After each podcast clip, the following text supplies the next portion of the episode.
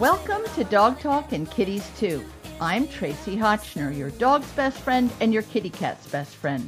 Wishing a happy weekend to listeners on Peconic Public Broadcasting in the Hamptons, on Robin Hood Radio in Connecticut and the Berkshires, and to podcast listeners everywhere. Please listen to all my new live call-in pet radio shows on the Radio Pet Lady Network, co-hosted by top pet experts at radiopetlady.com. Dog Talk is a production of Eight Paws LLC, which is solely responsible for its content, and is brought to you with the generous support of Platinum Performance Supplements, Weruva Pet Foods, Precious Cat Litter, Nordic Naturals Omega 3 Fish Oils, and the Animal Specialty Center, which is just north of New York City in Westchester County and is a comprehensive veterinary facility offering board certified specialists in oncology, cardiology, dermatology, neurology, surgery, internal medicine, and dentistry. The Animal Specialty Center helps people and their own vets diagnose and treat challenging medical conditions with access to innovative diagnostic tools and state-of-the-art equipment. The Animal Specialty Center gives families the option to utilize the latest medical choices for their four-legged family members. I have a wonderful show planned today. I Actually have one of the doctors from the Animal Specialty Center who's going to be talking to us about skin problems, the top dermatologist there. So that'll be really interesting, Dr. Jean Budgin. Then I'll have Dr. Carlos Siracusa from the University of Pennsylvania who's going to talk about what psych medications there are for a dog with severe separation anxiety. Those of you who think you have severe separation anxiety with your dogs, you ain't heard nothing yet. So stay tuned for that advice. And then the wonderful author John Bradshaw from England will be talking about his new book, Cat Sense How the New Feline Science Can Make You a Better Friend to Your Pet. So I'm going to jump right in and say hi to Dr. Jean Budgin. It's great to have you here, Dr. Jean. I'm excited to be here. Well, there's nothing as important to people as itching and scratching. I guess you're probably the most popular vet at the Animal Specialty Center because isn't itching, skin problems, hot spots the number one reason that people go to their primary vet, their everyday vet? That is absolutely correct. So uh, it's very busy service, especially this time of year. Yes, um, but in fact, I guess what's what's interesting to me, and I'm sure frustrating for you, is how many people have this completely confused idea that somehow their dog or cat is itching or scratching because of their food. When I, I don't know how many years I've been going blue in the face saying to people, not even 5% of the time are skin problems caused by food. So people are what are they getting from their own primary vet? A steroid shot, prednisone, cortisone, which is just covers up a symptom.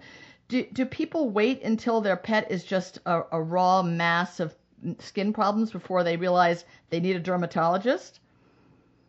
I think it depends a little bit um, on you know when different patients present to our dermatology and allergy service. I find that many veterinarians in primary care will refer very early, which is very advantageous because Yes. if we meet them, you know, early in the onset of their skin or ear disease, our success rates are much better in terms of managing them long term. And then, of course, there are a few that, you know, I meet later in life, and while I'm still very grateful to help, um, at that point, it, it certainly presents more challenges when these chronic uh, conditions have set in in the ears and the skin. That's right, because I forgot ear scratching, that redness, that discharge. I can't tell you how many people have claimed over the years. Even one dog breeder of uh, of Great Mountain Pyrenees, whatever that nice black, white, and, and brown breed is, they all kind of look similar. Said, "Oh yes, my dog's allergic to chicken. That's what did it." But really, I mean, maybe one in a million dogs is actually allergic to chicken. I mean, I, I think that the, the realization that so many humans have allergies, so many of us go to dermatologists, well, even allergists, because for you as a dermatologist, you're also an allergist, whereas in human medicine, a dermatologist doesn't actually handle allergies, but you actually wear two hats in a sense, right? Uh, exactly, and and probably because the most common manifestation of allergic skin disease in dogs and cats is just as you said, itchy skin disease. recurrent ear inflammation and um, infections, whereas in humans it's a little bit different. So Yeah, the- our ears don't get red and itchy and stinky. Thank God. That would Thank be really heavens. gross. Yeah. Although it is really gross with the dogs and uh, to some extent the cats. I know that feline dermatology is one of your specialties and a thing you love, which is really great because there's so few doctors that really embrace the feline challenges, all the different feline challenges. But what are some of the things that kitty cats exhibit that aren't like your traditional golden retriever hotspot, which winds up being treated with cortisone and antibiotics? And often people aren't really addressing either underlying flea allergy or perhaps even environmental allergies. What do the kitty cats bring to you that are their own set of issues? Well, cats have very different manifestations in their skin of allergic skin disease. They often will have a form of what's called the eosinophilic granuloma complex, which can range from lesions within their oral or their mouth um, area. Their lips can be affected. Uh, they can also very commonly get flea allergy dermatitis. That's the, the number one cause, Right. as it is in dogs of itchy skin disease that can present with lesions or kind of like a racing stripe or a mohawk, we call it, along the backside, or even a condition called miliary dermatitis, which are small bumps or papules in the skin, are very common presentations in, in cats, but fairly unusual in dogs. Do you find that primary vets are a little quicker to send a cat to you or not really? Because fewer people, unfortunately, bring their cats to the vet just because of carrier trauma and going to the vet trauma. Uh, are they the ones that, that, the, that the primary vets are a little less quick to use cortisone and antibiotics with? Or is that kind of the go to symptomatic remedy?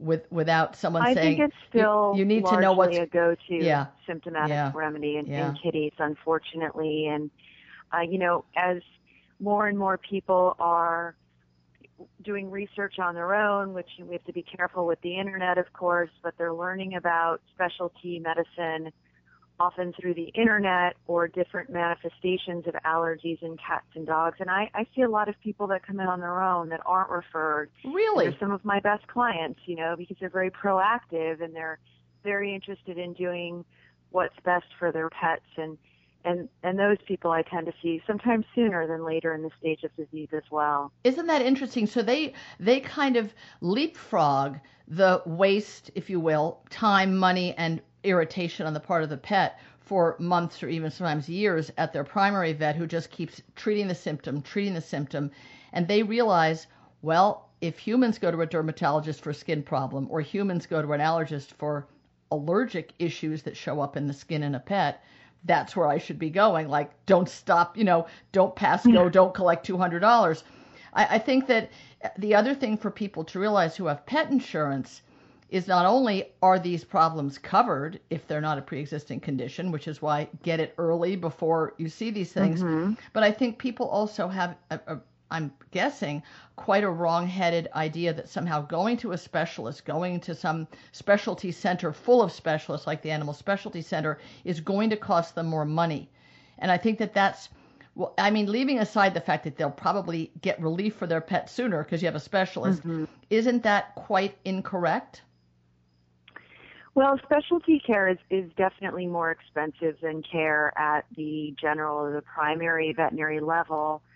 However, you raise a very good point that if we can kind of cut to the chase and fine tune the diagnostic and treatment plan, we get answers, we get relief sooner versus later. So over the course of the disease, it may actually be more cost effective in the end. And of course, you aren't So versus- living you aren't living with that dog that's scratching and scratching. How many people have I seen whose dogs can't walk down the street without stopping to itch and scratch? And my heart goes out to them. Imagine being that itchy. Mine too. Oh my God, it would be like wanting to rip your hair out or something, which is what they often do. And Mm-hmm. people that have had, you know, your golden retriever or your Gordon setter or your Irish setter, uh, I've just seen some of those breeds where huge pieces, you know, chunks of their hair are missing. They think that that's quote unquote normal when the dog is suffering mightily.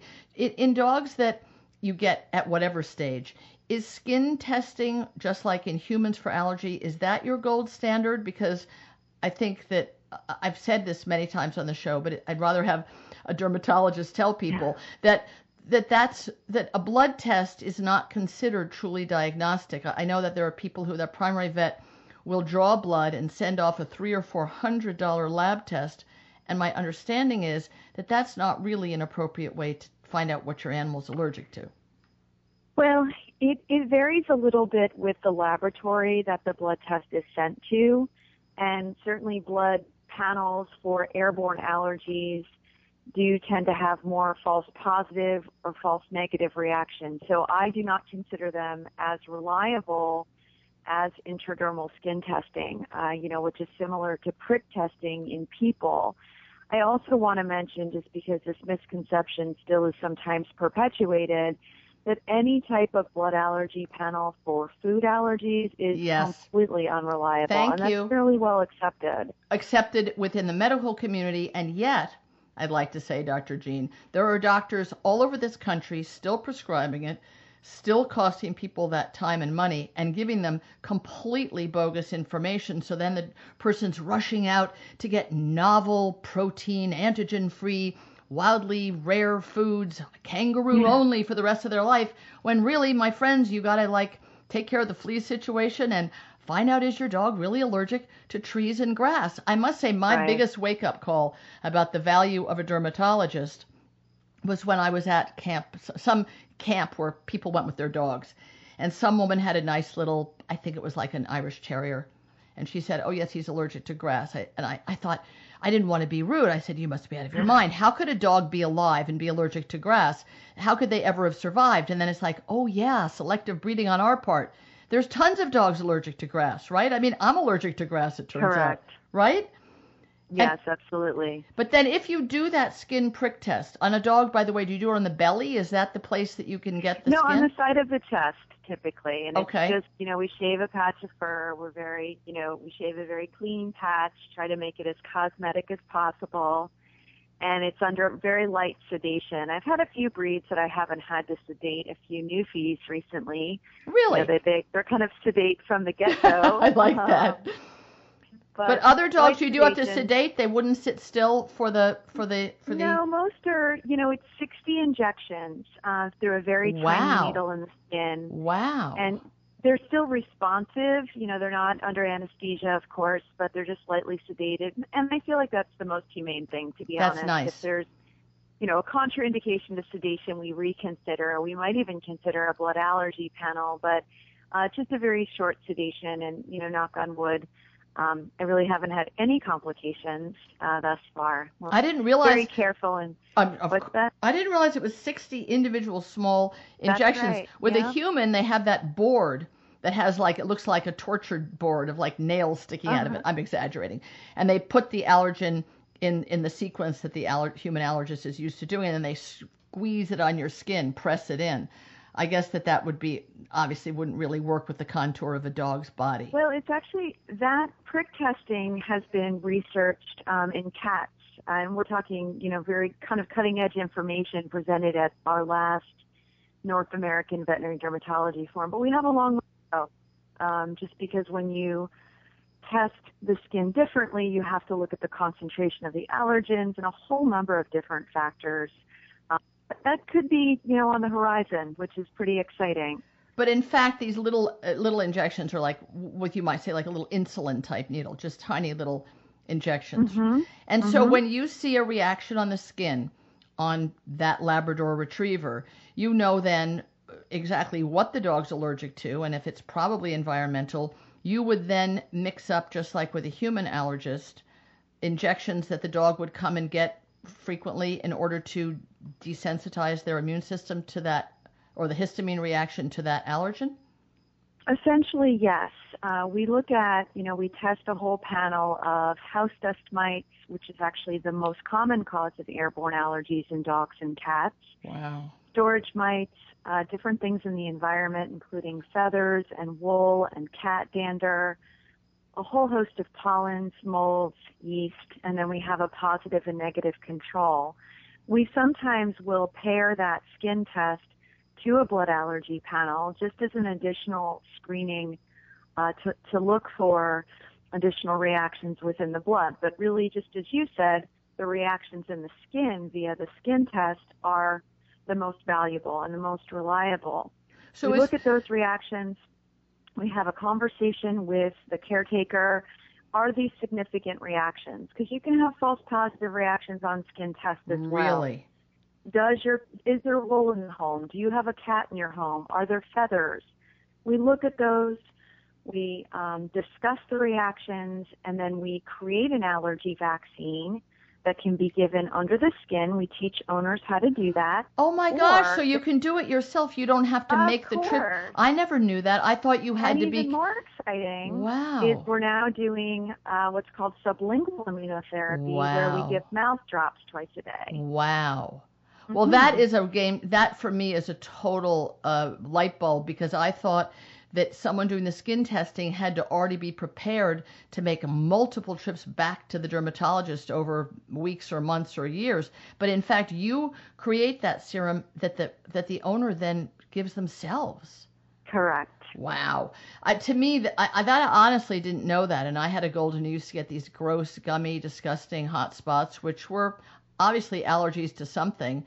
And it was 20 years ago or more. And uh, dermat, you know, pet dermatology, vet dermatology just wasn't that sophisticated, or maybe I wasn't that sophisticated. I didn't have access to some place like the Animal Specialty Center.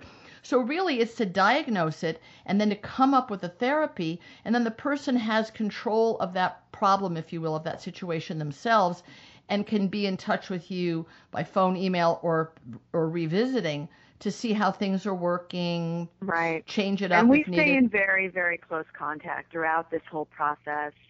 You know, some patients, very few patients actually, uh, resist receiving injections. So we troubleshoot that.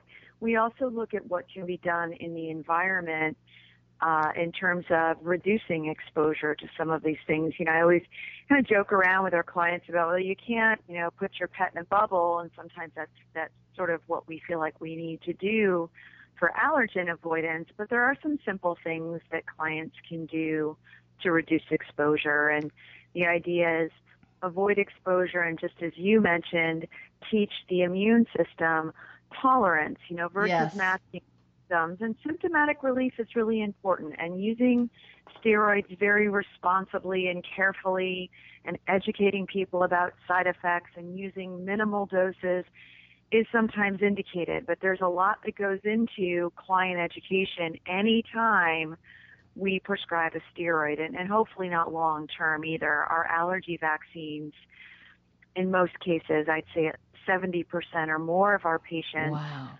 Result in less dependence on these medications that can have side effects over time, fewer infections, better quality of life. Those are kind of all the goals of the allergy or the immunotherapy program. It's a lifesaver for people because Labs being the most popular breed and Golden's being close behind. Those are two breeds I'm sure you see a lot of, but if you don't, sure. I mean, it's certainly what most of us see around us, and all these dogs itching and scratching. There is relief. It just we have to understand that there is something setting off that reaction in the dog, and there's a way to cool it down, turn it off, turn down the volume, however you want to put it. Mhm. I'm I'm delighted and amazed to find out that it's something that people can then do at home. Well, everyone Good. knows how to find the Animal Specialty Center and Dr. Jean Budgin. It's just a great option if you have an animal with any of these issues. And I will reiterate that if you don't have pet insurance yet and you don't have a problem yet, get pet insurance so that if and when, because sometimes this doesn't happen until the animal's older, you start this itching and scratching, it's covered. The cost of this is covered, and then you get this sort of gold standard of diagnosis and treatment, and it's not as painful to the pocketbook. Dr. Budgin, thank you so much for this. I'm, I'm hoping to have you come back another time. We need to talk more about would kitty love cats. to. I think it's great. It's so important for people to know there is help out there, and people and their animals do not have to be itching and scratching like like a cage full of monkeys. I, I don't suppose you treat monkeys, but that's just not. as well because I don't think many of the listeners are, are monkey owners. Thank you so much. Have a great rest of the day. Thank you very much, Really Jen. enjoyed Take talking care. to you. Take care. We'll be right back after this break with Dr. Carlos Siracusa. Support for Dog Talk comes from Weruva, a family owned company that makes their foods in a human food factory because they believe pets deserve to eat as well as their people do. All the flavors of Weruva, Cats in the Kitchen, and their more economical BFF, Best Feline Friend brands are made to appeal to finicky little dogs and choosy cats, especially those you're trying to transition away from dry foods. This show is also supported by Platinum Performance Canine Wellness Formula, a comprehensive nutritional supplement for dogs that provides a special blend of more than 55 nutrients to improve a dog's overall health at a cellular level. And there are platinum performance supplements for people, cats, and horses, too. I am back with Dr. Carlos Siracusa. Some of you remember him as the official veterinary behaviorist of Dog Talk and Kitties, too. A wonderful man with his beautiful kitty Marco and his fabulous Italian accent. And he's here to help me with a problem I had on one of my programs on the Radio Pet Lady Network about severe separation anxiety and what the sort of things he can offer to owners and their primary vets if you have a dog like that. Dr. Siracusa, welcome back to the show. We haven't seen you in long enough. It's great to have you here. Thank you for having me again. Greetings from me and Marco. Marco, your beautiful kitty who lost his sight, but he's still so gorgeous. And is he getting used to being blind? He's gotten used to the house? Yes, yes. Now he has a good life. He's he feels comfortable. He seems comfortable in his environment, so he seems to do very well. Nice to know. Nice for people to know that when your dogs or cats lose their hearing or lose their sight, life doesn't end. They just adapt. They probably adjust better than we do. This this young lady, Dr. Carlo, uh, wrote in and then was talking to me on one of the shows on Radio Pet Lady Network, actually on, on Cat Chat and Dog Talk. And I had a veterinarian on who did not claim to be a veterinary behaviorist like yourself and recommended highly that she see one.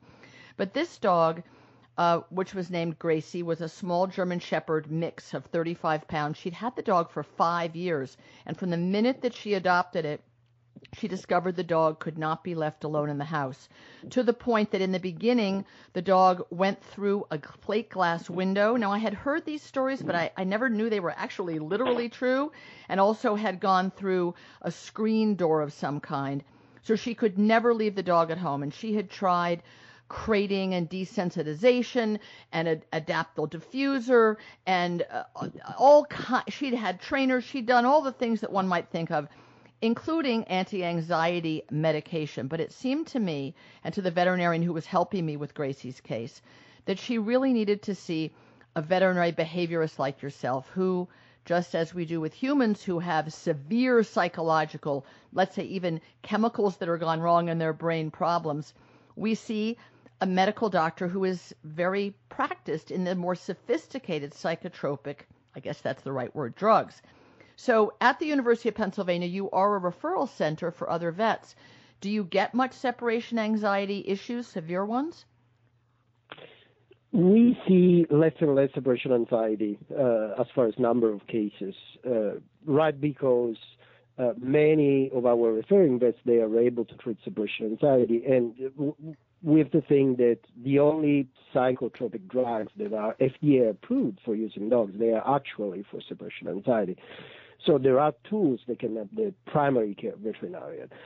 When we see cases now, they are pretty severe. And these are the cases that you were referring to, like cases that do not respond well to our more traditional therapy or just using one of the classic or, or FDA approved uh, uh, uh, drugs for treatment of separation anxiety.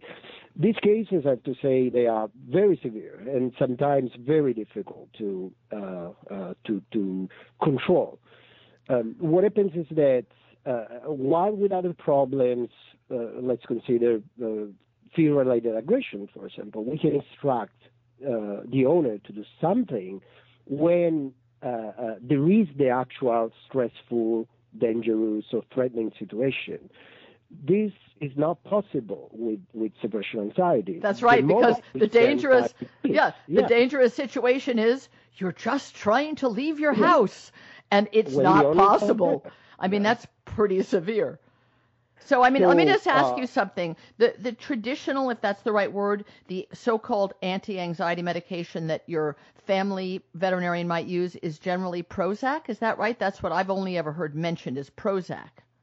Uh, there are two uh, two drugs approved. Uh, they are both uh, serotoninergic drugs. That is drugs that that works on uh, the concentration of serotonin in the brain, which okay. is a neurotransmitter that, that it's related um, to uh, anxiety and fear and aggression, depression okay. in humans, not okay. in dogs. Right. So there are two drugs that are approved. One is the equivalent of Prozac, which uh, the, the the veterinary brand is called Reconcile. Reconcile. Um, okay. And the other one is a similar drug though it's a little bit different because it works on uh, on uh, on more neurotransmitters, not just serotonin, which is called Clomicalm, and is the generic for uh, there is a brand name for the generic uh, clomipramine. So there are the two drugs. Right. And those have been around for quite some time because I remember writing about those in the Dog Bible, and that book is kind of getting old. So that's sort of not there's not been much more that's come down the road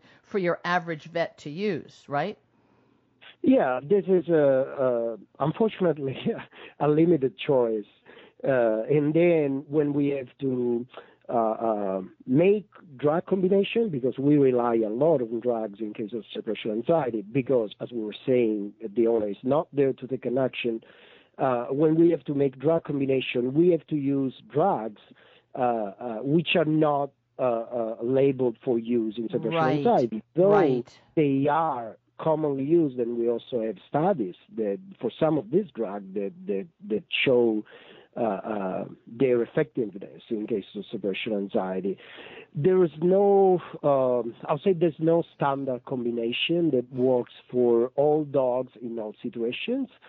So the, the, the problem is try to find uh, uh the right combination right. at the right dose of the right drugs. Yes. So uh, it's uh, what we usually do is is is is trying different combinations based also a little bit on the type of response uh, uh, that the dog is showing, and considering also if there is some comorbidity with other problems. This means if the dog has other behavior problems, not just separation anxiety. So depending on this, we pick some drugs and, and we make the, the drug combination, which might or might not work, and we should try something different. One important concept, general concept about this combination is that what we tend to use are uh, two type of drugs. One, like the Reconcile and the Clomicalm that we have mentioned, which is a long-term drug. So it's a drug that is to be given on a daily basis for a long term because it takes a while, from six to eight weeks, for this drug to reach its really uh, anti-anxiety effect. Yes. Now, I, let me just problem... inter- interrupt. But the people I know that have been on Prozac, now that I think about it, um, that I've only known humans who took it for depression, which is obviously maybe it's a cousin to separation anxiety i don't know. But now that i think of it there it's sort of similar to what you're describing. They aren't the yes. doctor is yes, not sure what dose and then the person takes it and says a day later a week later two weeks later i don't feel any better. But i remember now that it, it is in fact takes a long time of patience to even know if it might work. Yes, because the, the what happens is that the drug will increase pretty fast the concentration of the neurotransmitter of the serotonin. However, our neurons at that point are not still functional, and the, and in the, the, this type of neuron, like the serotonin neurons, and and it, it takes uh, four six weeks for the drug to reestablish the, the function of these neurons. So this is why it takes so long. But the problem is that usually in case of severe separation anxiety, four six weeks is a long time. Yes, like it people, is many people have been already uh, sued or they have received uh, like letter from the neighbors yes. please try to fix this problem because we cannot really uh, uh, like uh, uh, face this problem longer or the dog is injured himself trying to escape from yes. the crate so in fact in this we, case just to give an example they did everything they could to make the crate lovely. They fed her dinner in it. They put treats in it. They played in it. Had lovely bedding, the music. And then when they would leave, the dog got to the point where her her paws were bloodied, and she wore off her entire bottom teeth. They're gone from trying to chew her yeah. way out. So I mean, I guess that's yeah. sort of what you're talking about. Yes, yes, and and so what we need is um, a drug, uh, and this is what we use in the combination is a second drug that would have a faster effect, something that I helps see. To, to change the situation quickly. And there are uh, uh, uh, like two or three different uh, uh, like families that we can try. So we make a combination of this. So we use the short-acting drug as a bridge to reach Right. the, the, the, the full effect of the long-term, the standing drug, uh, uh, which would be one of the serotonin drugs. So, what is it that's happening in the dog's brain? Since you have worked so much in research, you worked with dog appeasing pheromone before they ever called it DAP or Adaptil. I mean, you, you did your thesis in France on it, which I found so interesting. Um, what is it that happens inside the dog's brain? Is it adrenaline? What is the thing that gets released that makes the dog completely ir- irrational, if you will, panic stricken to the point that they're out of their minds? What is it that it, there must be some chemical? What happens? Yes, uh, the, it's a combination of factors. Uh, uh, the, the, uh, it's an anxiety and stress response, uh, pretty similar to what happened in other situations of, of stress and anxiety. Again, the difference is that we are not there to take an action. What we know uh, is that uh, there is the activation of the stress response, which uh, uh, in, uh, imply the activation of uh, at least two different hormones, which are neurotransmitters, which is the cortisol, which is the classical stress hormone, and what you have mentioned, or adrenaline, like catecholamine. So um, uh, adrenaline and noradrenaline are typical of this feeling that we experience when we get scared, like Yes. immediately we feel that our heart rate increased, Yes. our pupils delayed, we are ready to take an action. So this usually corresponds with the moment of panics.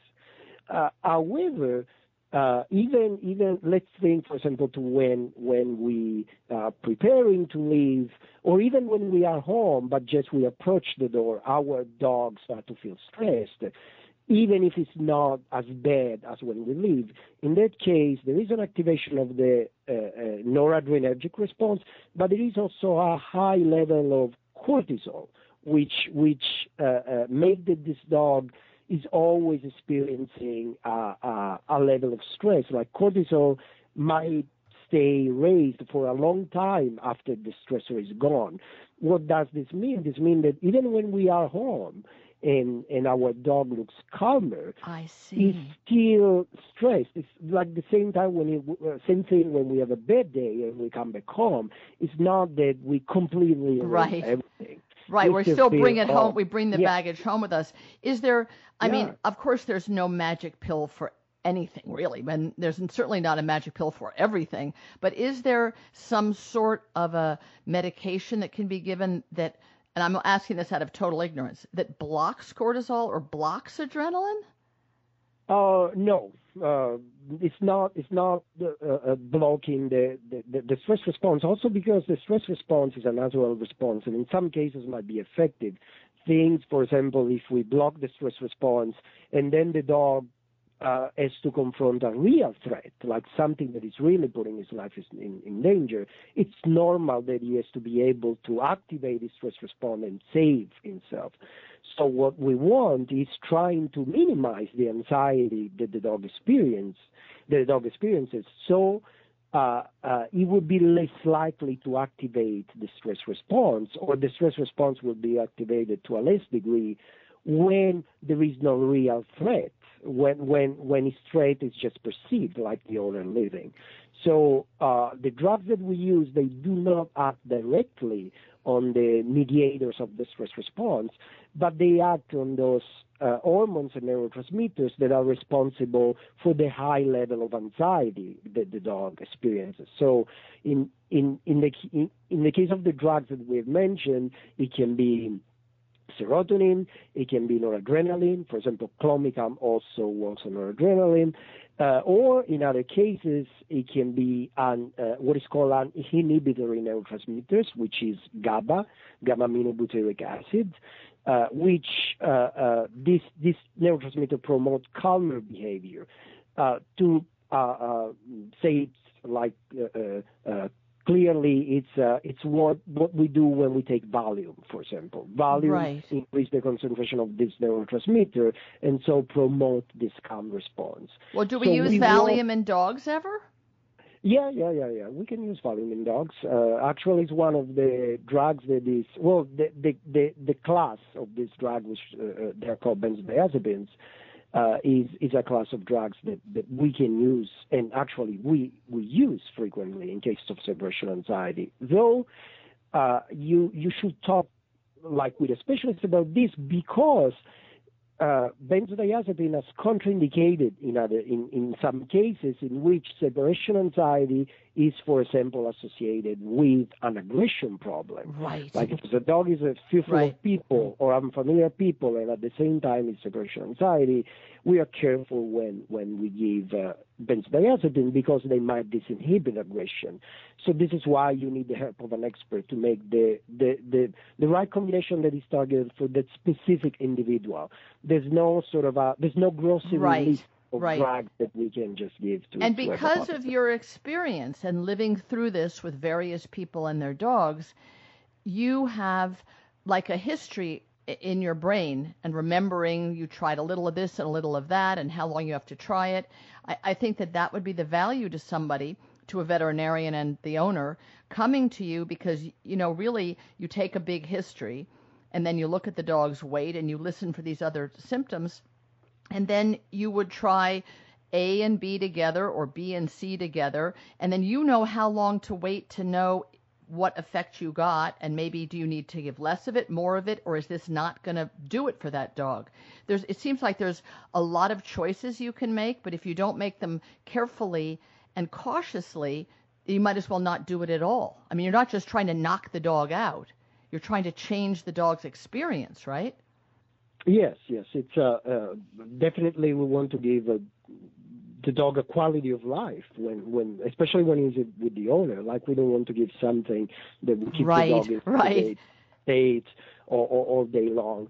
And uh, for for doing this, we we use the literature available, so things that we studied, but at the same time, the experience that comes from having seen many cases. There are things that you will not find in a book, That's but based right. on your experience, you you you say in this type of case for this type of dog, I've been more successful with this drug combination. So this that's is my favorite exactly yeah that's exactly what i meant that so much of this is your personal experience and experimentation because this is a dog in a desperate situation and my suggestion to her was that at some point she can't do she she's a single woman without a lot of money. She has to take the dog to doggy daycare or have a pet sitter every single day or night period. Oops we just lost dr carlo. Well in any case our time was up but many thanks to him as always for his good advice and wisdom and i guess a, a real little teachable moment for all of us that if your dog's behavior gets worse and worse or starts out really bad,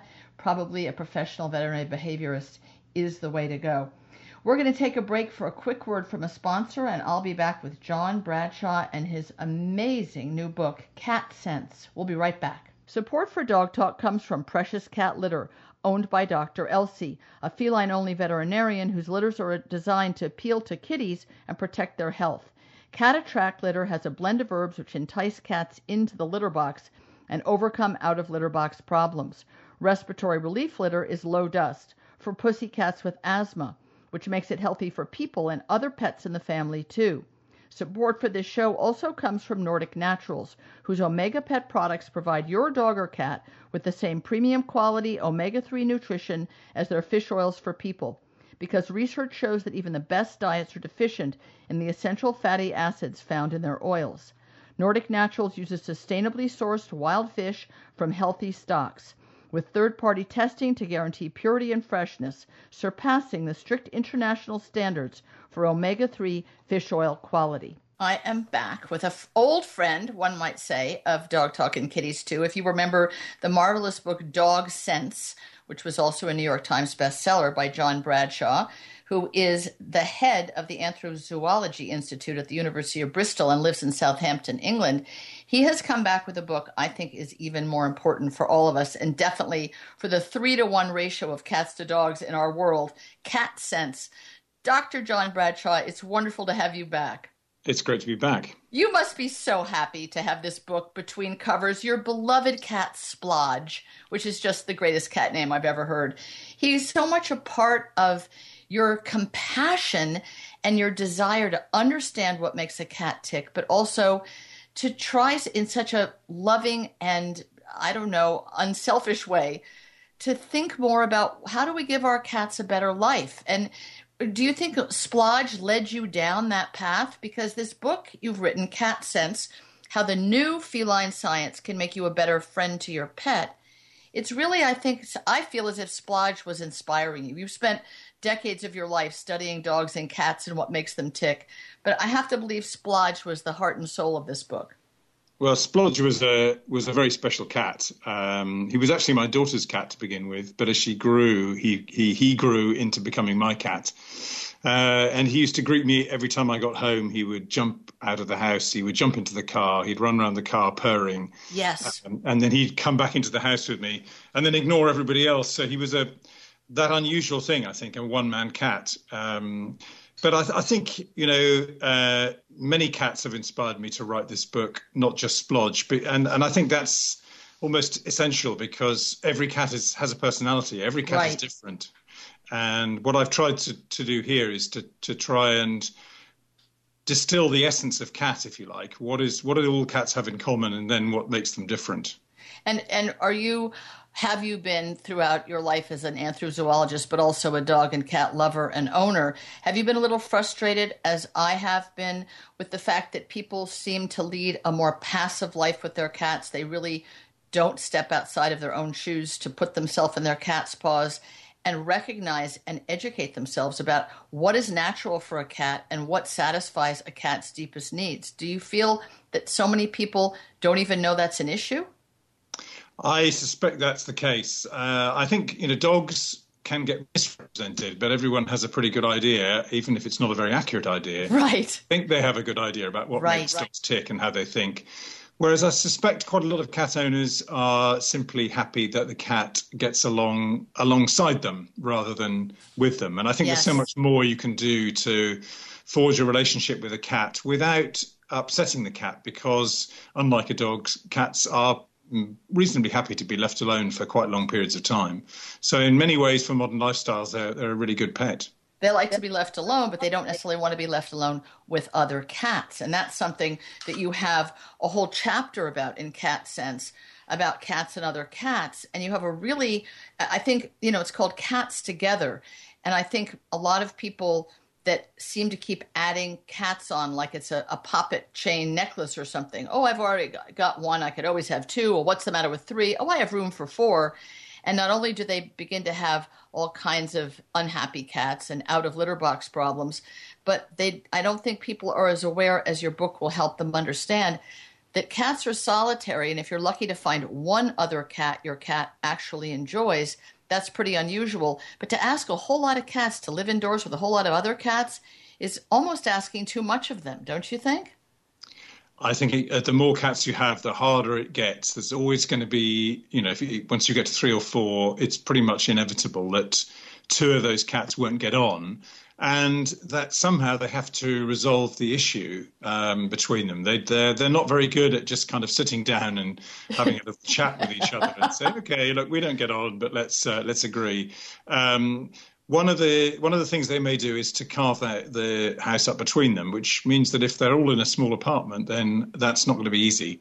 Um, and as you quite rightly say, litter box problems are often a an obvious sign that things are going wrong. Um, because cats that don't like one another don't like to share litter boxes. Exactly. And if people are in that situation, then you know the first thing to do is you, are going to have to have at least two litter boxes, and they're going to have to be in different rooms, and they're going to have to be in rooms where you're not feeding the cats either, because that's not so good. You, they, they, don't like to be um, have the litter box close to the food, so. Uh, you're going to quickly run out of space, even though you think you have you have enough room for the cats. And what's really what's really marvelous about the book is without it becoming heavy duty, you know, lecturing from the pulpit, there's so much science behind what you explain. You really describe the body language of cats who are liking each other and who are disliking each other. And it gives people, I think, a map, a roadmap to understanding better what's going on and to appreciating the subtlety and complexity of cats' emotions and not just turning your back on them, but providing both a more stimulating environment, but also a less stressful one. One that one in this chart signs that cats in a household do or don't get along with one another. One of the one of the the, the very first thing you have on that chart, which I actually didn't know. There's many things in the book I didn't know, which is part of what I love about it. Cats that see themselves as part of the same social group generally, A, hold their tails upright when they see one another. Talk a little about that because when you describe Splodge running out to your car, the way many of us have a dog who will run to our car, and then he would get into the car and he would pretty much kiss you on the cheek and then he'd escort you back inside. And he wasn't hungry, and as you say in the book, you weren't even the one to feed him. But he greeted you with that upright tail, and that told you a lot about his affection towards you. How did you discover this upright tail behavior marker? Well, the upright tail is just so uh, ubiquitous. I mean, all cats pretty much do it, uh, but nobody's really, I think, given it its due, if you like. Um, I agree. The research that I've done with colleagues, first at Southampton University and then at Bristol, have really placed this tail up signal at the center of the language that cats use when they're talking to one another. When you get a yes. group of cats that uh, that live together. Um, they use the tail up signal really to say, you know, I'm no threat um, when they're approaching one another. And sometimes the cat that's being approached won't raise its tail, in which case the interaction won't go anywhere. If it does, so if there are two tails raised, then a couple of two different things can happen really. One is that the two cats will just rub up against one another. Maybe they're exchanging odors at that point. We don't really know very much about that. Or they may just sit down together and maybe even start grooming. So they're showing that they're friendly with one another. If only one cat raises its tail, then the whole thing is likely to either just fizzle out as the cat walks away, or maybe even uh, the other cat might chase. So um, we work, we worked out that, that really this is a signal which um, is is ubiquitous to all cats. I don't think there are many cats who don't do it, and certainly very few who don't understand it. And that this um, show it, it, really is what cat sociality hinges on. If they didn't do this, they'd have to do something else, really, and and we don't know what that would be. It's um, sort of like putting their paw out to shake, in in the sense that in humans, the shaking of hands was to extend your hand to show you didn't have your weapon. I guess right originally. So yeah. I sort of think of that tail up as the same thing. It's like extending a friendly hand, and if it's not met with another friendly hand, that's pretty much a, a slap on the face, or at the very least, a sign that you know maybe later, not now. Yeah, that's right. I mean, it's it's almost a rebuff. Um, it doesn't mean that the two cats will become sworn enemies immediately, but uh, it, it, does mean you know don't do it now. Well, what I, what I love I love about the book is that people living with more than one cat, by reading the book, and a lot of charts make they they make short work of the of the deeper explanations, which are really interesting. You can look at a chart and go, okay, one, three, and seven. Yep, we've got that, and that means so such and such. If we have one and two on the other chart, now it tells us something different. I think it's. I think we need roadmaps to our cats. I think that's part of what's uh, both disturbing about how how much people don't know, and then sad that they. Well, until really until you wrote this book, there was no place they could go. I mean, my book gives a couple of kind of like little tasty tidbits, but the work you've done, you've accumulated into this book, and it's much of it is, is work and an observation that no one has done before ever. I mean, the, there's a huge section on how they mark and how they rub against you and other and other cats. Now, Feliway is a product that I've often recommended to people with cats with various issues, whether it's a Feliway diffuser or a spray. And so my listeners have sort of gotten under, to understand the concept of pheromones and how that is a signal in a in a part of the cat's brain. But the work you've done is so much more subtle than just oh, it's the you know, let's say chemical synthetic chemical from the cheek gland and that's their way of marking things. It's much more subtle than that. Talk a little bit about what marking means and what you guess it means because as you say you don't know for sure do they want you to smell like them or just not smell like you you know because they will do this on people a lot as well as on objects and other cats and even on dogs. Well indeed. I mean there's a whole lot about this cat scent language that has never really been studied properly That's and right. I, I wish it had. Um, i mean it's undoubtedly true that Feliway and uh, similar products actually work. They they are similar to things that are in the cat's facial glands but one of the mysteries to me is why a cat would uh, relax um, in the presence of what must seem like a kind of picture of a giant cat, if you like. That's right. In- it in is funny. It, it's like but- oh, every. I mean, there's some understanding, uh, and in Europe and in England, Feliway is used much more commonly, from what I understand. It's more part of you know the the repertoire of what you offer your cat. But it is hard for us to imagine because does a cat in the wild, and you often also make examples of cats in the wild, big cats. They don't go around rubbing on every little thing, right? I mean, rubbing on everything isn't just a, a, something a cat has to do for a third of the day. normally. No, they they don't scent mark as much perhaps as dogs do, but um, this this cheek rubbing particularly that they do, um, they'll do it as they're patrolling around their territories, if you like. I mean, they're, they're they're not very possessive of their territories sometimes, cats, but they will go around and cheek mark, and then other cats will come around.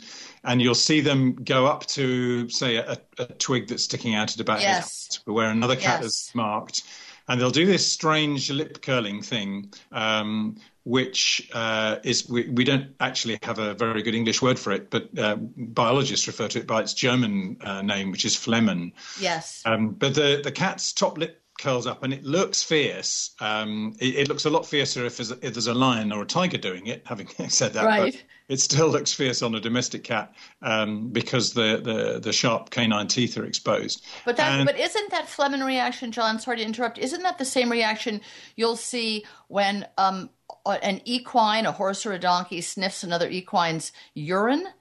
It is indeed. Yes, it's a very common reaction in lots and lots of different animals. Um, we think that even dogs do it, but they don't have this very obvious facial expression. Right. They don't have that muscle. Let's say. Yeah, so most uh, most mammals have this um, secondary nose, which is lies between the roof of the mouth and the nostrils. Um, we and other primates don't have it, so we've got kind of no uh, sort of conscious idea about um, intuitive idea about what we would do with it if we had it. But um, most mammals do, and um, the, the cats indeed use it um, very frequently.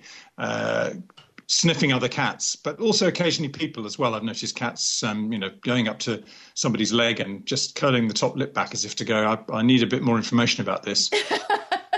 what happens is that the smell goes uh, probably into the mouth, dissolves, dissolves in saliva, and then gets pushed up or pumped up into this uh, little extra nose just above the roof of the mouth, um, and somehow gets stored there for a while and analysed.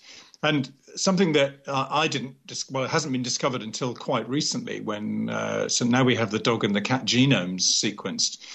We've been able to, or geneticists have been able to find out that the cats, they can identify which um, genes are coding for receptors in those, in the nose and in this, uh, this second nose as well. Really. And um, while the dog's nose, the conventional nose, the one we think of as a nose, is more sensitive than the cat's and has perhaps slightly more resolution in it, with the second nose, the so-called it's called the vomeronasal organ or Jacobson's organ. Um, but with the second, this second nose, it's actually the cats that's more sensitive than the dogs. Um, perhaps twice as many uh, different types of receptor in there. So they are picking up a whole lot of information that we have absolutely no idea about. And to me, that's one of the great mysteries of you know unsolved mysteries of cat biology is what are they picking up here? What are they That's analyzing? right. What, what are they what are they thinking Yes. uh, as a result of all the things that they they pick up on through there? It does, it, and, and, and your book lets us enter their minds, but also I think it stimulates and encourages us to use our own imagination because in a lot of the book, you and your fellow scientists have used your own leaps of imagination and of intuitiveness and sort of tried to, to make that leap to imagine what is on the other side of this other universe. There's a there's a lot of wonderful quotes on the on the back of your book of people who think very highly of it. And it's quite funny because I was reading it and I was like, oh, Alexandra Horowitz, yes, Inside of a Dog and On Looking. She's been on the show. And Jeffrey Moussaieff Masson, who wrote the amazing book When Elephants Weep and the Nine Emotional Lives of Cats, who's been on the show. And then I read this qu- quite a bit longer, I should not be surprised, quote that says, Cat Sense makes sense of cats for us from an entirely fresh perspective, using a combination of history, science, logic, and a heartfelt compassion certainly inspired by his, by his own lovely kitty, Splodge. John Bradshaw has given us all the gift of being able to truly comprehend our pussycats and offer them the unselfish and satisfying life we have never quite known how to do until this book opened our eyes. And lo and behold, that was me who said that. And it was quite a lot of months ago when I read The Bound Galley, and I'd forgotten that I'd said that. So I really mean it. I mean, you know, I, I, I think this book is an amazing gift, really more to the cats than to the people. And people who have cats and imagine themselves to be cat lovers, you really need to get cat sense and and it's almost like a, a, a, slap upside the head, as we say in America, or a wake up call that there is so much more to know and so much more to appreciate about our cats. So, John, I, I just want to say, as I do on the back of the book, what what a great gift you have given to everyone who loves cats and to those cats themselves. It's a it's really a tremendous piece of work, and I'm sure Splodge, looking down from Kitty Heaven, would be clapping his little paws together. Well, that, that's who I wrote the book for. I wrote it for I cats. know you don't. You you dedicate it to him, and he deserves it. Thank you so so much for a, a wonderful book and a, and a, wonderful chat. Much appreciated. Enjoy it's, the rest of your day. It's been a great pleasure. Take care. Well, it was it was wonderful to share this book with you and these other wonderful interviews. So I hope you all have a great rest of a day with your dogs and your kitties. Hug and kiss them all, keep them close, and get to know them a little bit better. We'll talk again next week. Bye for now.